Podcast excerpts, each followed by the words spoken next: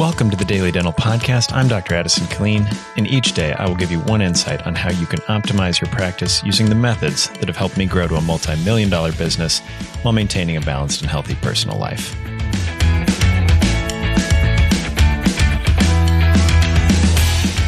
Good morning. So, John Wooden, known as the Wizard of Westwood, began coaching basketball in 1932. He had a son a few years later, and a friend sent him a picture with a poem on it, which he hung in his home so that he might see it every day before he left for work. The picture that accompanies that poem is a man on a beach whose son runs behind him, playing in his footsteps in the sand. I'll read the poem today, and it's called A Little Fellow Follows Me. A careful man I want to be, a little fellow follows me. I do not dare go astray for fear he'll go the self same way. I cannot once escape his eyes. Whatever he sees me do, he tries.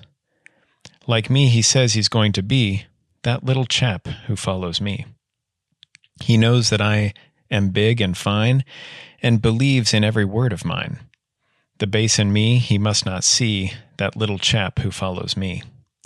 But after all, it's easier, that brighter road to climb, with little hands behind me to push me all the time.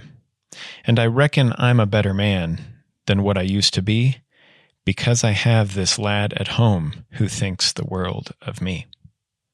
Now, this goes to us not just as parents, but as leaders in our organization. Remember that our team members follow our actions, our words, our demeanors. If we want to create an environment of joy, happiness, and efficient uh, business, then we set the tone. So as you go through your day today, remember a little fellow follows you, your team members follow you, and your family follows you. So I hope you have a great day, and we'll talk to you soon. For more information about this topic, as well as any others, check us out at www.dentalsuccessnetwork.com or connect with me at addisonkilleen.com. Have a great day.